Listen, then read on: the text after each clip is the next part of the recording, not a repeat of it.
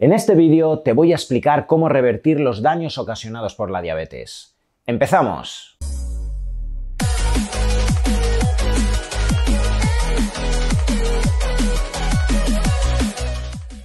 Si existe alguna enfermedad que está creciendo a nivel de la sociedad y en el siglo veintiuno es la diabetes. Y cuando hablamos de la diabetes tenemos que hablar de la diabetes tipo uno y tipo dos. Y alrededor de los daños ocasionados por la diabetes tipo uno, tipo dos, existen alteraciones en el sistema nervioso, en el sistema cardiovascular, en el sistema renal, en la retina, en muchísimos, muchísimos órganos. Y en este vídeo te voy a explicar si ya estás teniendo daños o consecuencias de la diabetes tipo uno o diabetes tipo dos, qué herramientas naturales puedes usar para intentar revertir y empezar a mejorar todos estos daños ocasionados en tu organismo. Si te interesa esta temática y otros vídeos alrededor de la fisiología, de la nutrición, de la psicobiología, suscríbete al canal, dale a la campanita y estarás al corriente de todos los nuevos vídeos que vamos subiendo. Hablar de la diabetes significa hablar del mal control que tiene el organismo en relación al azúcar. Siempre que os hablamos desde el ángulo de la medicina de cualquier parámetro, de cualquier eh, punto como el pH, el potencial eléctrico, eh, la concentración de sodio, de minerales, etcétera, siempre tenemos que hablar de equilibrio, de homeostasis. Es la capacidad que tiene el organismo para mantener la constante de cualquier proceso. En el caso de la glucosa, el organismo siempre quiere que tengamos la glucosa en unas concentraciones basales, de forma que cuando comemos hidrato de carbono, como pasta, como arroz, como una pizza, como bollería industrial, como quinoa, se nos puede ascender el nivel de glucosa en sangre y ante lo cual el organismo detecta que esa glucosa está elevada y el páncreas libera insulina. La insulina, ya sabéis, que va a enlazarse junto a la glucosa y la insulina va a permitirte que la glucosa entre al interior de las células para que de nuevo se normalice y se equilibre el nivel de glucosa. ¿Qué ocurre en la diabetes tipo uno? Como consecuencia de esta patología que es autoinmune en la cual el páncreas deja de liberar insulina, cada vez que principalmente un niño, que es donde suele ocurrir principalmente la diabetes tipo uno, come hidrato de carbono, come un dulce, come cualquier tipo de alimento con alta cantidad de glucosa, esa glucosa va a ascender en sangre y como el páncreas no puede liberar insulina, la glucosa se va a quedar muy alta y vamos a encontrarnos personas con un nivel de glucosa de trescientos, de cuatrocientos, de quinientos. El organismo va a intentar por todos los medios eliminar ese exceso de glucosa orinando, por eso una persona diabética orina mucho para eliminar la cantidad de glucosa y a largo plazo, a menos que se inyecte insulina y si no se controla las cantidades excedentes de glucosa en su organismo, esa glucosa va a acumularse adhiriéndose a proteínas y esto va a generar productos avanzados de glicosilación. Esos productos lo que realizan es una intoxicación, es un envejecimiento de las proteínas estructurales de nuestro cuerpo. ¿Y qué ocurre con la diabetes tipo dos? En la diabetes tipo dos, el páncreas funciona bien, pero como consecuencia de alteración en los receptores periféricos a la insulina, como consecuencia de la inflamación, como consecuencia de la pérdida de masa muscular, como consecuencia de desequilibrios hormonales como puede ser un hipotiroidismo que tengas, que seas un hombre de cuarenta y cinco o cincuenta años y tu testosterona esté bajando, que seas una mujer con menopausia y tus niveles de estrógeno ya no estén controlados, pueden existir miles de variables que ocasionan que a partir de los cuarenta a cuarenta y cinco años, aun teniendo bien el funcionamiento de tu páncreas, el funcionamiento periférico de la insulina ya no es correcto por estas variables de las que te he hablado y cada vez que comes hidrato de carbono, la glucosa se te empieza a quedar alta. Porque a pesar de que tu páncreas libera insulina, y es más, libera mucha insulina en un intento de que la glucosa se normalice, finalmente, la glucosa se va quedando cada vez más alta porque al organismo le cuesta mantenerla de forma constante. Y tanto en la diabetes tipo uno como en la diabetes tipo dos se van a producir ese tipo de productos avanzados de glicosilación, que son simplemente las acumulaciones de glucosa, de ese excedente de glucosa adherido y unido a las proteínas estructurales de nuestro organismo, que finalmente van a generar desestructuración y van a generar muchas alteraciones. Por ejemplo, alteraciones del sistema nervioso. Actualmente se sabe que en muchísimas enfermedades neurodegenerativas, Parkinson, Alzheimer, principalmente la demencia senil, se le denomina diabetes tipo tres por la unión tan íntima que existe en este tipo de patologías con proteínas glicadas, proteínas donde año tras año se ha ido acumulando el exceso de azúcar y eso ha generado daño estructural en el sistema nervioso y en el cerebro. Existe en todos los diabéticos a largo plazo con mal control un proceso denominado neuropatía diabética que ocasiona pérdida de sensibilidad, daño en el sistema nervioso y en la funcionalidad de los nervios, de forma que las contracciones musculares se pierden, se pueden producir pérdidas de sensibilidad, dolor periférico en los dedos. Entonces, de, de esta forma, el sistema nervioso se empieza a desestructurar paso a paso, año tras año, como consecuencia de esas elevaciones de glucosa. Como consecuencia de estas proteínas glicadas, este exceso de glucosa, tanto en la diabetes tipo uno como en la diabetes tipo dos también podemos tener retinopatía diabética. Sabemos que en los diabéticos poco a poco se puede ir perdiendo visión como consecuencia de la acumulación de la glucosa en las proteínas de la retina, de forma que evidentemente este daño Eh, idealmente debe ser revertido con todas las herramientas de las que voy a hablar. Importante también para todos aquellos además que realizáis deporte saber que cuando existe una diabetes tipo uno muy alargada en el tiempo o una diabetes tipo dos a partir de los cuarenta a cuarenta y cinco años vinculada a un síndrome metabólico, a obesidad, etcétera, el tejido conectivo sufre muchísimo porque este exceso de glucosa se empieza a acumular y empieza a generar esta desestructuración en la matriz extracelular donde tenemos el tejido conectivo de nuestra piel, donde se encuentra el colágeno, en la matriz extracelular alrededor de nuestras articulaciones, de forma que sobre todo para aquellos además que son deportistas y llevan arrastrando mucho tiempo una diabetes tipo uno no controlada o acaban de debutar con una diabetes tipo dos y hacen mucho deporte y no controlan su dieta, todos estos productos avanzados de glicación pueden ocasionar que el tejido conectivo, el funcionamiento de las articulaciones, Eh, la lubricación de, pues, de tu rótula, el manguito rotador, toda la funcionalidad de tus ligamentos no sea correcta, incluso en el peor de los casos surja por repetición muchísimas lesiones como la fascitis plantar, que está muy muy típicamente diagnosticada en diabéticos tanto tipo uno y tipo dos. ¿Y sabéis qué ocurre? Que existen muchísimos deportistas, profesionales o amateurs, que a pesar de no estar diagnosticados de una diabetes tipo uno o tipo dos, no controlan del todo o no tienen una sensibilidad adecuada al azúcar y están constantemente con pequeñas lesiones del tejido conectivo o ese dolor en el talón ocasionado por la fascitis plantar y en cuanto empiezan a controlar las cargas glucémicas, toman ácido alfa lipoico, pequeñas estrategias dirigidas a mejorar la sensibilidad al azúcar, espontáneamente no es que te vaya a curar la fascitis plantar, pero la tendencia a caer o la tendencia a lesionarte y estar constantemente parado de tus entrenamientos va a tener sin lugar a dudas una mejor evolución. Finalmente, y quizá para mí la preocupación más importante para todo diabético, las afecciones cardiovasculares que pueden existir tanto en diabéticos tipo uno como diabéticos tipo dos. Cada vez que existe esa subida de glucosa y no es controlada con el paso del tiempo, van pasando meses, años, y eres un diabético tipo uno que a pesar de estar poniéndote la insulina no controlas tu alimentación, vas subiendo de kilos o tomas todo el carbohidrato que quieres y simplemente con ponerte más insulina tiendes a estar relajado porque ves que en ese momento la glucosa te baja, eres una persona con diabetes tipo dos que hasta te han dado tu pastillita, la metformina, y estás en ciento veinte, ciento treinta en ayunas y piensas que no vas a tener mayores consecuencias y luego a partir de ahí van surgiendo patologías cardiovasculares. Aumenta el colesterol, el L D L, los triglicéridos, tienes hipertensión, te han diagnosticado eh, alguna alteración de la coagulación, tienes un pequeño infarto. El problema en muchísimas personas con diabetes tipo uno y tipo dos es que las capas íntimas de las arterias sufren muchísimo. Existe una inflamación constante de bajo grado sistémica constante a lo largo de todos los años que está ocasionando esa inflamación de las capas vasculares, ese exceso de glucosa va a generar la glicación, los productos avanzados de glicación en las capas arteriales íntimas, de forma que esa inflamación va a ocasionar rigidez, va a ocasionar pérdida de elasticidad de tus arterias y a largo plazo, evidentemente, la predisposición a accidentes cardiovasculares, cerebrovasculares, la predisposición a que exista falta de oxigenación en los tejidos, en tu organismo va a ser muchísimo mayor. Todos hemos escuchado las terribles consecuencias que pueden existir en diabéticos no controlados, en los cuales incluso tienen que amputarles dedos porque no hay oxigenación, porque puedas tener una pequeña heridita en un dedo, sobre todo en el pie, y pueda esto ocasionar pie diabético, ocasionado evidentemente porque si hay falta de oxigenación,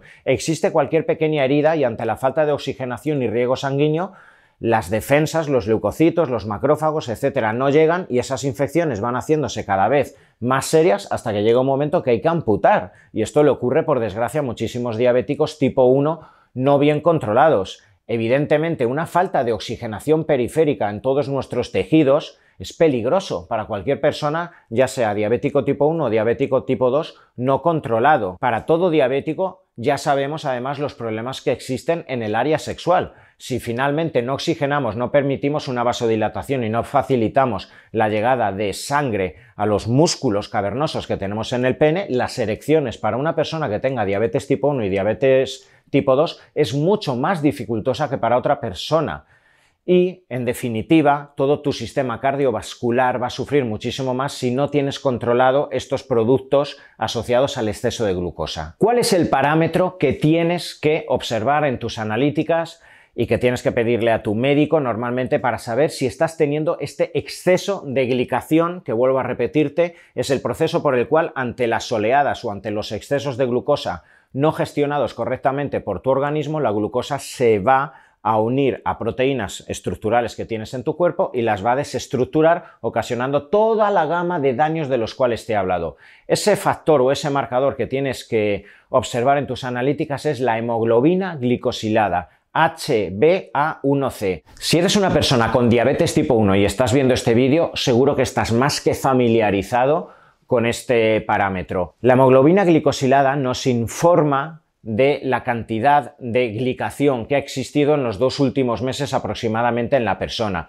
¿Y por qué es importante mirarlo? Porque tú te puedes mirar la glucosa en ayunas un día determinado y solo te va a medir la glucosa que existe a las ocho treinta y tres en el momento en el que te hayas hecho la analítica. Depende el carbohidrato que hayas tomado el día de antes, depende si te has tomado un cafetito y te has subido la glucosa, depende si has ido corriendo a hacerte la analítica porque no llegabas a tiempo y en ese momento el organismo ha tenido que liberar adrenalina y glucosa. Hay miles de circunstancias que no nos dicen nada a la hora de valorar una glucosa en ayunas. Podemos mirar la insulina en ayunas para los diabéticos tipo dos o personas que tengáis miedo a caer en una resistencia a la insulina y sabéis que si estáis por encima de diez doce estáis teniendo cierta resistencia a la insulina, pero eso tampoco nos informa si están existiendo estos daños estructurales. Esto nos lo va a indicar la hemoglobina glicada, que nos va a decir en un rango medio de dos meses lo que ha ocurrido en esas ocho semanas en vuestra dieta, en vuestro organismo, cada vez que habéis estado tomando hidrato de carbono, y lo ideal para aseguraros, en cierto modo, que no ha habido excedente de hidrato de carbono, que habéis controlado bien la glucosa, que tenéis sensibilidad adecuada a la insulina y que en caso de que seas diabético tipo dos, en los diabéticos tipo uno el rango es más alto, pero para una persona normal o diabéticos tipo dos lo ideal es que esté por debajo de cinco. Si la hemoglobina glicada la tienes por debajo de cinco, significa que hay muy poco riesgo de que estés glicando tus proteínas y tu envejecimiento está siendo más lento. Sin lugar a dudas, tu sistema cardiovascular está más protegido, tu función hormonal, tu función sexual y, en definitiva, tu salud es mejor. Si te encuentras en un rango entre cinco y cinco coma ocho aproximadamente, hablaríamos de una prediabetes, una prediabetes tipo dos, y ya se está empezando a producir cierta glicación y para nada, sin lugar a dudas, tu entrenamiento, tu nutrición, tu gestión del descanso, del sueño, todas las herramientas que estés haciendo es efectiva porque estás teniendo glicación en tu cuerpo. Y si estás ya por encima de cinco coma ochenta y seis, sin lugar a dudas, estaríamos en un rango en el cual se está generando daño estructural en tu organismo ocasionado por la glicación. Para una persona que sea diabética tipo uno, tenemos que tener un margen más amplio porque podemos encontrar hemoglobinas glicadas de diez, de once, de doce... Y lo ideal es que podáis llegar a un rango entre seis coma cinco y siete coma cinco. No vamos a llevaros a cinco porque sería casi imposible. Sería, es muy difícil controlar y llevar a un rango tan bajo de hemoglobina glicada, pero sí que he tenido pacientes diabéticos tipo uno manteniendo este parámetro en cinco coma ocho, cinco coma siete y sin lugar a dudas la energía de la persona, la estabilidad de la glucosa, su estado emocional, porque eso significa que ha habido una constancia de la glucosa, es muchísimo mejor. Hasta aquí te he explicado que es en rangos generales la diabetes tipo uno, la diabetes tipo dos, los daños estructurales y las consecuencias a medio y largo plazo que pueden tener tanto la diabetes tipo uno como la diabetes tipo dos y cómo puedes valorar ese riesgo que existe a través de la glicación, que es con ese parámetro, la hemoglobina glicosilada. Y a continuación te voy a explicar qué pequeñas herramientas tenemos para intentar revertir el daño estructural en las proteínas en tu organismo como consecuencia de ese exceso de glucosa. Promover la autofagia, sin lugar a dudas, sería el mecanismo biológico más ancestral y más natural que podemos, de forma natural, tanto los diabéticos tipo uno como los diabéticos tipo dos, ojo, y como las personas, aunque no tengamos eh, riesgo de glicación a lo largo de todo nuestro día, para revertir daños estructurales ocasionados. Esa autofagia la vamos a lograr, en primer lugar, con pequeños ayunos. Podemos realizar, en el caso de que seas diabético tipo uno, te recomiendo que puedas hacer ayunos de doce, máximo trece horas. No te recomiendo, a menos que estés muy vigilado, muy controlado, que hagas ayunos más largos, pero con doce a trece horas es más que suficiente para producir una pequeña bajada de glucosa y que de esa forma tu organismo active la autofagia, la ruta M P K, la quema de triglicéridos acumulados en el organismo, aumente la temperatura y, en definitiva, empiece a eliminar todos estos residuos metabólicos y proteínas glicadas en tu organismo. Si eres una persona diagnosticada con una diabetes tipo dos, una resistencia a la insulina, o eres una persona que aún sin este diagnóstico te acabas de hacer ese parámetro de la hemoglobina glicosilada y te has sorprendido porque la tienes en cinco coma siete, cinco coma ocho, puedes hacer los ayunos intermitentes más alargados en el tiempo, hasta dieciséis, incluso dieciocho horas, no todos los días, pero bueno, dos a tres días a la semana lo puedes hacer para facilitar esa bajada de glucosa. Sin lugar a dudas, donde más quizá ha demostrado el ayuno intermitente evidencia científica es en la bajada de glucosa en ayunas, porque tras muchas horas desde la última ingesta, evidentemente el organismo va bajando poco a poco la glucosa porque la va usando para diferentes fines energéticos en el organismo, y mientras más alarguemos esas horas, más vamos a conseguir que el organismo disminuya las concentraciones en plasma de glucosa y más vamos a promover la autofagia, que es el proceso por el cual el organismo, todas estas proteínas glicadas de nuestro sistema nervioso, del sistema vascular, que se encuentran en el riñón, las va a ir eliminando paulatinamente. Te recomiendo, para realizar o promover también la autofagia, que en ayunas puedas realizar algún día algún tipo de actividad aeróbica, algún tipo de actividad que te permita llegar a una alta intensidad, pueden ser tabatas, hits, o puedas ir a hacer un pequeño metabólico funcional o crossfit, sin poner mucho peso, evidentemente, en ayunas, tanto si eres diabético tipo uno como diabético tipo dos, porque eso va a exigir que tu organismo intente obtener energía y, evidentemente, no la va a obtener si vas en ayunas. Esto también nos va a promover la bajada de glucosa, la eliminación de residuos asociados a la glicación. Y hablando del deporte, te hablo también de otra estrategia. Tanto para la persona diabético tipo uno como para la persona diabética tipo dos, y que estáis teniendo todos estos problemas de los que hemos hablado, es muy importante, os lo aseguro, que intentéis realizar ejercicio destinado a la construcción muscular. Para mantener a largo plazo constante la glucosa no hay nada mejor como tener una tasa metabólica elevada, y la tasa metabólica depende principalmente de la masa muscular que tengas en tu composición corporal. Si tienes mucha masa muscular, vas a quemar más en reposo, seas diabético tipo uno o diabético tipo dos. Por eso es algo que se ha recomendado siempre a las personas con diabetes tipo uno, que vayan al gimnasio, que construyan masa muscular y que de esa forma no solo quemes calorías mientras estás haciendo deporte, sino que al tener más masa muscular, durante las veinticuatro horas del día, incluso durmiendo, vas a tener un metabolismo basal más elevado y vas a quemar más, y por tanto tu tendencia de glucosa en las concentraciones plasmáticas va a ser más normalizada, va a ser más baja que si eres una persona con mucha grasa y poca masa muscular. Por otro lado, si fabricas más masa muscular, vamos a tener más receptores glut cuatro, que son los receptores a la insulina que tenemos periféricamente en los músculos, y cada vez que tomes hidrato de carbono, y si eres diabético tipo uno y tienes que ponerte insulina, vas a tener más receptores, con lo que necesitarás menos insulina, y si eres una persona con diabetes tipo dos, cada vez que tomes hidrato de carbono, o tomes un dulce, o tomes glucosa, si tienes más masa muscular, igualmente tu páncreas tendrá que liberar menos cantidad de insulina, y ya sabemos que la insulina es proinflamatoria, se encuentra asociado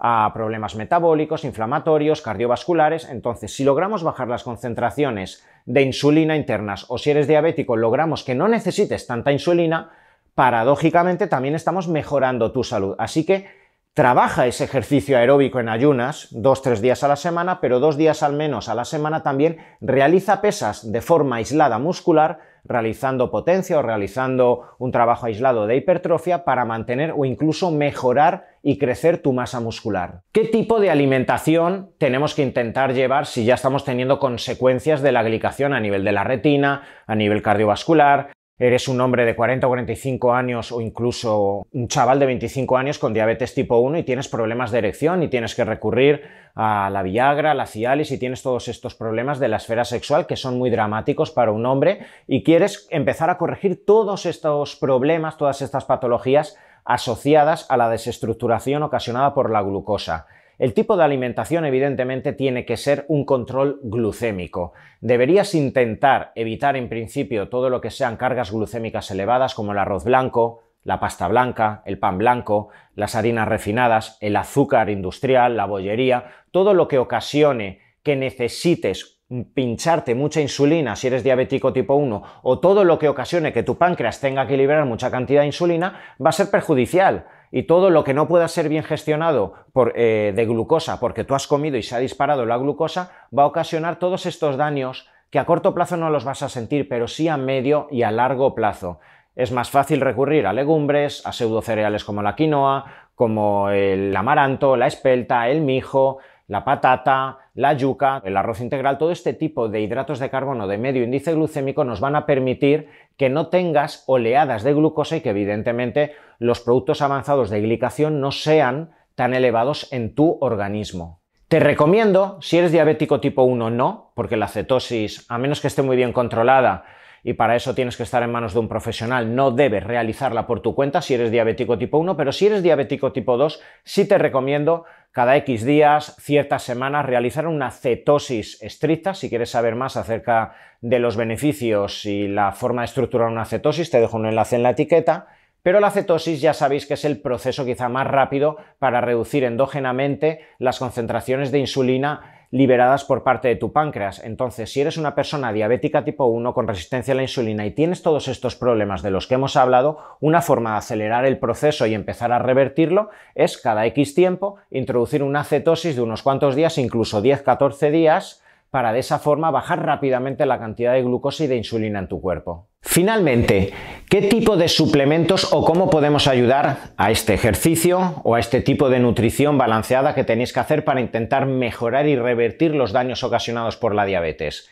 En primer lugar, si eres diabético tipo uno, ya sabes que tienes que estar usando para toda tu vida insulina exógena. Pero el gran problema que existe en los diabéticos tipo uno es que comienzan con pequeñas dosis de insulina, veinte, veinticinco, y conforme van pasando los años se va ocasionando paulatinamente una resistencia en los receptores de poner tanta insulina y al final nos podemos encontrar en consulta con personas con una diabetes tipo uno no controlada y poniéndose ciento diez, ciento veinte unidades de insulina, lo cual va a ocasionar además otros efectos secundarios, una inflamación, un hinchazón, que es lo que le ocurre a muchísimas personas con altas cantidades de insulina, que no nos beneficia. Necesitamos estrategias, ya os he hablado por un lado de, la, de que hay que cuidar la nutrición y del deporte para que requiramos menos cantidad de insulina, pero podemos activar y mejorar la funcionalidad de los receptores periféricos. Eso lo vamos a hacer principalmente con berberina, dos gramos a lo largo del día, un gramo mañana, un gramo noche, lo podemos utilizar sin ningún tipo de problema, o con metformina. En caso de querer usar metformina,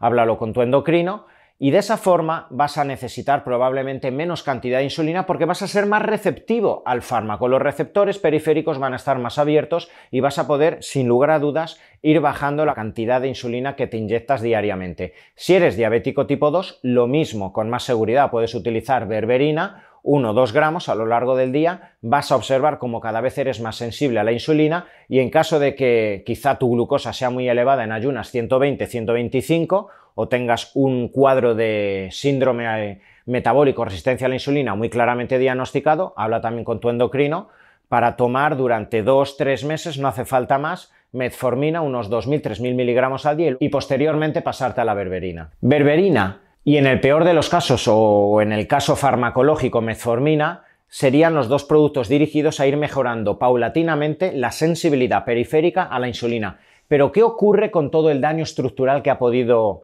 ocurrir a nivel de las proteínas vasculares, a nivel de las proteínas de tu retina, a nivel de las proteínas de tu riñón, de los vasos sanguíneos de los músculos cavernosos del pene, de las arterias de los dedos periféricos de tus pies? ¿Qué ocurre con el sistema nervioso que está ya tan dañado en muchas ocasiones, llegando a una neuropatía diabética en personas que llevan quince, veinte, veinticinco años con estos problemas? que tenemos también suplementos que os van a mejorar bastante la funcionalidad y van a facilitar que el sistema nervioso y el sistema vascular empiecen a eliminar todos estos productos avanzados de glicación. Y principalmente encontramos dos. El ácido alfa-lipoico. El ácido alfa-lipoico sabéis que es un sensibilizador periférico a la insulina, también actúa como agente nootrópico mejorando las funcionalidades cognitivas, activa la ruta A M P K, activa la autofagia, facilita muchísimas funciones a nivel del hígado, facilita la funcionalidad o la biogénesis mitocondrial, y para todas las personas que han tenido hemoglobina glicada durante muchos años y tienen todos estos desechos desestructurales proteicos, va muy bien. Hay que tomar una cierta cantidad, unos seiscientos miligramos tres veces al día. Tenéis que ir vigilando porque al ser tan sensibilizador a la insulina probablemente os puede dar alguna hipoglucemia y tenéis que ir controlando la cantidad de hidrato que vais tomando, la cantidad de insulina que vais usando. El ácido alfa-lipoico es natural, no os va a generar ningún efecto secundario, pero sí que es verdad que al ir mejorando la sensibilidad a la insulina y al ir mejorando toda esta eliminación de productos de glicación os puede dar cierta hipoglucemia. Y en segundo lugar, un producto derivado de la tiamina o eh, vitamina B uno. Os estoy hablando de la benfotiamina. La benfotiamina es un producto liposoluble veinticinco veces más activo a nivel del sistema nervioso que la vitamina B uno o tiamina. Es muy importante porque se va a instalar directamente en las vainas de mielina. Sabemos que el cerebro y el sistema nervioso en su forma seca hasta el noventa y cinco por ciento está constituido por grasas. De ahí que en función de la cantidad de grasas que tome una persona, en función del balance omega seis, omega tres, en función de muchas variables y la cantidad y calidad de grasa de la persona, el funcionamiento del sistema nervioso, las patologías neurodegenerativas, etcétera, van a ser o van a tener una evolución diferente. Y en la diabetes tipo uno y tipo dos, esta neuropatía diabética, donde se va perdiendo la mielina, donde las proteínas estructurales van alterándose, es muy importante la benfotiamina, porque es una forma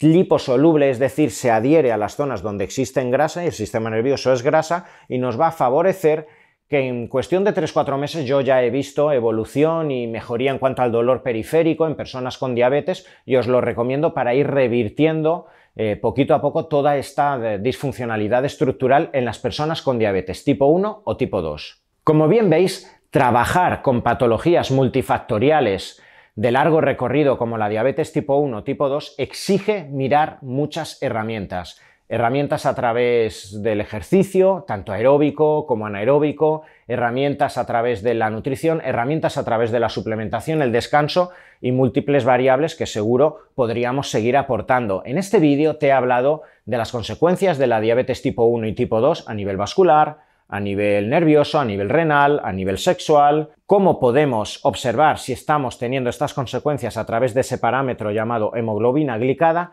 Y finalmente te he hablado de las pequeñas herramientas que en el día a día puedes incorporar a tu vida a través del ejercicio, a través de la nutrición o esos pequeños suplementos como la berberina, la metformina, la benfotiamina o el ácido alfa-lipoico. Con estas pequeñas herramientas y guiado siempre por tu nutricionista, tu doctor, tu endocrino, estoy seguro que vas a tener una mejor evolución en tu patología, vas a poder revertir muchos de los daños estructurales que tienes ocasionados por el exceso de glucosa y sin lugar a dudas vas a tener una mucha mejor salud, tanto física como emocional. Seguiremos abordando en los siguientes vídeos estrategias dirigidas a mejorar patologías endocrinas, inmunológicas, desequilibrios también emocionales. Si quieres estar al corriente de todos estos nuevos vídeos, suscríbete al canal, dale a la campanita y en el siguiente vídeo te espero.